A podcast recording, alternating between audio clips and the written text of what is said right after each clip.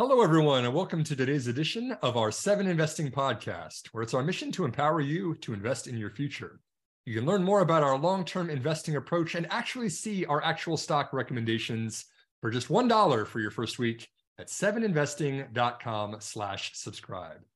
My name is Simon Erickson. Today we're going to be chatting about climate change. This is a hot topic. It's a political topic, and it's one that has implications for investors. I'm very excited to welcome Steven Rothstein to the program today. Steven's the managing director for the Ceres Accelerator, uh, joining me from his office up in Massachusetts. Steven, welcome to the Seven Investing Podcast. Glad to have you here today. Thank you, Simon. It's great to be with you and your listeners. Steven, I'm going to read the description of uh, your company and what you all do, and maybe you can break that down in layman's terms for me. But you are the managing director for the Ceres Accelerator and Sustainable Capital Markets. You're engaging financial regulators, banks, and other financial institutions, insurers, investors, corporate boards and policymakers to address climate as a systemic financial risk. Uh, that's quite a mouthful. Can you break it down for me, the goals of your organization and how you got into this? Sure. So, market actors, um, investors, banks, insurers, their jobs to think about risks and opportunities in their business. Um, we feel that market actors and regulators have not been sufficiently thinking about the climate risks and opportunities. There is, for example, if you look at balance sheets of the businesses today, there is more risk on corporate balance sheets because of climate risk today uh, than there was in 08 because of subprime housing. More risk. Um, there's a lot that's being done. There are uh, hundreds and hundreds and hundreds of companies doing great work, trying to de again, not just because it's good for the environment, because it's good for their bottom line. It's good. Their employees want it. Their investors are wanting it. Um, and there's a lot that regulators are doing. Just just a few days ago, we released a scorecard of federal financial regulators like the Federal Reserve and SEC about what they're doing on these issues. So we think that fundamentally, climate risk is financial risk. Financial risk is climate risk. And we want all actors, both in the private and public sector, to address that. I do want to talk a little bit about that scorecard in a minute. I want to talk about kind of the voluntary actions and the programs that larger corporations kind of have in place for this. But first, let's can we dig a little bit deeper into what climate risk means? How do you quantify that? Is that litigation? Is that potential lawsuits? What are the risks that are sitting on these companies uh, that we're not yeah. maybe not paying enough attention to right now? So there's three things. First is physical risk, uh, fires, floods, droughts. Um, just last week there were uh, uh, uh enormous rains in the Northeast. Uh, recently, there's been uh, flooding in other parts, or there's been hurricanes, or uh, not enough rain so that businesses can't uh, hook up their plants. So, for example, out west, in many states, there are companies that can't get a building permit because they can't get a water permit. Now, is that a business risk? Absolutely. Is it a climate risk? Absolutely. So, physical risk issues is group one. Second is transition risk. The big automobile companies are all converting to EVs. That means there are hundreds of companies selling fan belts and spark plugs and other things that go in internal combustion engines that won't be sold in a decade or so. So, how are those companies? So, transition of the economy. Um, third are uh, litigation or regulatory risks as well. So, there are a variety of these risks, and depending on your perspective of both climate, regulation, um, uh, uh, changes in policy, uh, can affect you know how much literally trillions of dollars we're talking about.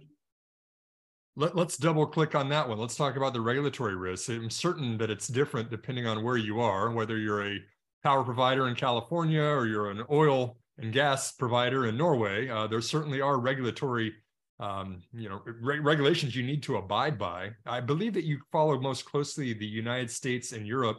Can you talk a little bit about the framework that's generally in place that companies have to follow by the letter of the law? So First is there are many countries around the world that have said in their policy, the G, G20, for example, that climate risk is financial risk.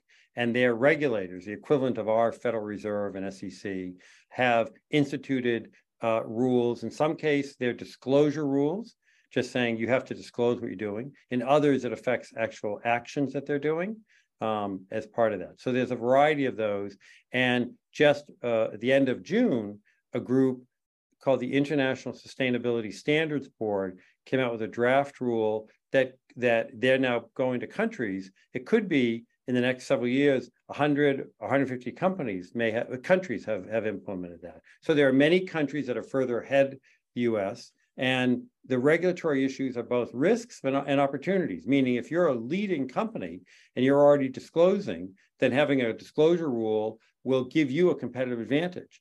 So all of these things are risks and opportunities. Climate's a risk. You know, we had NOAA said the the uh, the federal government said that we had 165 billion dollars of economic loss last year because of floods, fires, tornadoes, things like that. 165 billion. That's grown over the decades. On the other side, we have opportunities like the Inflation Reduction Act and other things that are stimulating the market. And today, this year, for the first time, uh, banks are lending more money in renewables than they were in fossil fuel. So there's a there's literally trillions of dollars of growth opportunities in those areas. And how are the report cards being graded? Uh, who's who's keeping score? Who's actually doing the measurements? Uh, how are companies disclosing these things to make sure they are compliant with those regulations? So right now, 92% of the largest companies, Fortune 500, have some kind of climate disclosure, but they're voluntary systems. So it's somewhat of an apples and oranges. They may not all be comparing the same things. So the Securities and Exchange Commission is considering, and they got 15,000 comments, overwhelming support, but not unanimous, a, a, broad feeling about a mandatory climate disclosure. So right now, there is no consistent climate disclosure for companies in the United States across sectors. There is for insurance, there are for some other sectors. Um, there are in many other countries, in Europe, UK, other places where they do have mandatory disclosure now. Um, but that's really important. Uh, and we fundamentally believe, Ceres believes, in the free market, but the market only works with good information. So if I'm a customer, or if I want to be an employee or an investor, I, I want to be able to know what my the company that I want to work for or invest in or something buy products from is doing on climate issues. Another day is here and you're ready for it. What to wear? Check. Breakfast, lunch, and dinner? Check. Planning for what's next and how to save for it? That's where Bank of America can help. For your financial to-dos, Bank of America has experts ready to help get you closer to your goals. Get started at one of our local financial centers or 24-7 in our mobile banking app. Find a location near you at bankofamerica.com slash talk to us. What would you like the power to do? Mobile banking requires downloading the app and is only available for select devices. Message and data rates may apply. Bank of America and a member FDIC. When you need mealtime inspiration, it's worth shopping Kroger, where you'll find over 30,000 mouthwatering choices that excite your inner foodie. And no matter what tasty choice you make, you'll enjoy our everyday low prices, plus extra ways to save, like digital coupons worth over $600 each week. You can also save up to $1 off per gallon at the pump with fuel points. More savings and more inspiring flavors make shopping Kroger worth it every time. Kroger, fresh for everyone. Fuel restrictions apply. That's super important for us. It would be right up there with the PE ratio or the uh, revenue or earnings growth of a company. Right alongside that, maybe how its scorecard looks in uh, in concerning climate related risks. Um, one of your projects you have is what you're calling the freedom to invest responsibly, which would actually be to introduce some of those leg- legislative requirements um, in certain states and in Congress. How are you all pursuing this? How are you going about this? So um, there is in some places um, an anti-ESG message where some legislators are saying that uh, they, that they're passing bills or talking about legislation that would restrict the market. We fundamentally believe in the marketplace, as I said, and that that investors, whether it be an individual thinking about their 401k or an institutional investor with billions or trillions or a company, they know what's best if they have good information and that they should have the right and responsibility to invest and think about the risks, whether it be inflation, pandemic, what's happening in the Ukraine, or climate, and the opportunities. We, we oppose legislation that would ban, that would block, that would interfere with the marketplace. Um, so that's on one piece of it. But then we're also working with regulators to institute more rules that would, again, share more information like the SEC on climate disclosure. Again, because that's a financial risk. Just as the SEC, it's now in its 90th anniversary, by the way, had a um, decades ago, they started financial reporting. So you anyone can go online and look at uh, their audited statements from the public companies. Um, but you can't do that in climate, and it's projected to have enormous risk. So we're, we're working on those areas. We also just published a scorecard of federal financial regulators and how they're making progress. Are there certain sectors where this is super important, Steven? Are there certain uh, industries, whether it's power production, whether it's chemicals, whether it's you know oil and gas, whatever? Are there are there certain sectors of the economy that are really going to move the needle on the efforts you're trying to make there? Yeah, great, great question. Thank you, Simon. Great question. Um, so there's a group, the Sustainability um, SASB, uh, the, the Sustainability Board. Um, they've identified that 72 of 79 sectors are dramatically affected by climate, but clearly the ones that you mentioned in terms of oil and gas, electric utilities, heavy industry, agriculture, real estate, those have the biggest impact. So they almost all do, but uh, those have the biggest ones. And knowing that it is still kind of this voluntary self-disclosure, you know, there's not a, a huge overarching regulation for for a lot of these disclosures. Is there a way that as investors we can size up companies that are doing that well? Is there a way to know who are the A students and who are the F students in the class when it comes to climate risks? Um, so you can go online and uh, first is you if if these companies are in Europe or in Asia, there published reports for that. In terms of the US, um, with, with a few exceptions like the insurance industry and stuff like that, there is no way to look at them comparatively. But if you go online and dig around, you can usually find a climate report on their website or in some of their filings. And then you, you just have to compare them because they may be in different formats, or one might be looking at water use and one might be looking at CO2 use or things like that. So it's hard to compare those. I mean, as a general rule, um, more of the technology companies are investing in more of these, but then the companies that are using natural resources, like a lot of food companies that use biodiversity and water and farmland, they understand the future. I mean, we're running out of water. We either have too much water in some places or not enough.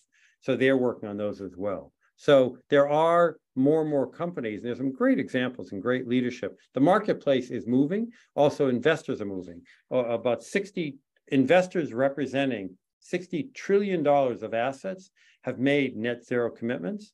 Um, some are happening now, some are going to happen over time. So those are um, th- those are also moving in exciting ways. Yeah, it's certainly interesting. Something we've seen uh, firsthand here has been corporate data centers or cloud data centers. Yes, you know, com- computing required for the servers for these is astronomical, at least compared to what it was ten years ago and so many of them are actually uh, you know addressing it in a responsible manner of, yeah we want power efficiency not just because it saves on operating costs on the bottom line but it's also got uh, environmental impacts for this as well certainly for climate yeah yes yes uh, exactly and in addition to the companies, Steven, you know, I know I know that you also have just released um, the what you're calling the third climate risk scorecard, uh, which is not covering the companies but the regulators, the SEC, the Fed, the Treasury, the others and kind of the uh, the climate related financial risks that that they're trying to regulate in the first place. Can you tell us a little bit about that effort, what you want to achieve from it? Sure. So in the United States, some countries have one regulator, like a Fed, that does everything. They do these banking, securities, SEC work, insurance, et cetera. We have many different regulators. So we have a new scorecard out. It's on our website, Ceres, C-E-R-S.org. And if you go to the financial regulator, um, and um, uh, it looks at the 10 financial regulators and how they're doing. And it's all very fact based. What we've identified is in the last, this is our third annual one, that in the last year, they've done 100 specific actions. Again, these are not, they don't do them because they're good for the environment. The Federal Reserve, that's not their mission. Their mission is the safety and soundness of banks. So this is all a recognition that climate is a significant risk factor for banks and they need to consider it. So there's great progress made. Not enough, not as much as other countries, and to be honest, not as much as what Mother Nature is requiring. And I think my final question is is the other countries piece of that, the international question, right? You mentioned the physical risks, the transition risks, the regulatory risks. Certainly, those are at least home court bias, easy for us to understand. In America and Europe and developed markets, uh, when we start looking at investing internationally in other countries like China, developed markets in Africa, places like this, are they raising the bar also on their regulatory agencies? Are they also addressing climate in the same way that the US and Europe are? Or do you think that there's still quite a gap there uh, in catching up with, with disclosures and things like that? Uh, there's a wide range. There are countries that are way ahead of us. you know, some in Europe started climate disclosure, for example, in 2016. So we, you know, our country is debating it now. Others have been doing it for eight or nine, seven or eight years. Um, and then there are others that are further behind. But if you look at the the arc of history, we are moving to more recognition that climate is a financial risk. And like any man- business management, you can't manage a problem if you can't measure a problem. Um, and so there is more agreement about having consistent way to disclose this. Well, thanks again, Steven. Uh, once again, Steven Rothstein, the managing director of the Ceres Accelerator for Sustainable Capital Markets, joining us from Massachusetts. Really appreciate you being a part of the podcast here today, Steven. Thank you so much. And again, for you or any of your listeners, if they have questions, they go to series.org ceres.org, C-E-R-E-S.org. There's a lot of information there and love to talk to anybody. Great disclosure, great topic. Uh, thanks very much for the time, Steven. And thanks everybody for listening to this edition of our Seven Investing Podcast. We're here to empower you to invest in your future. We are Seven Investing. Have a great week.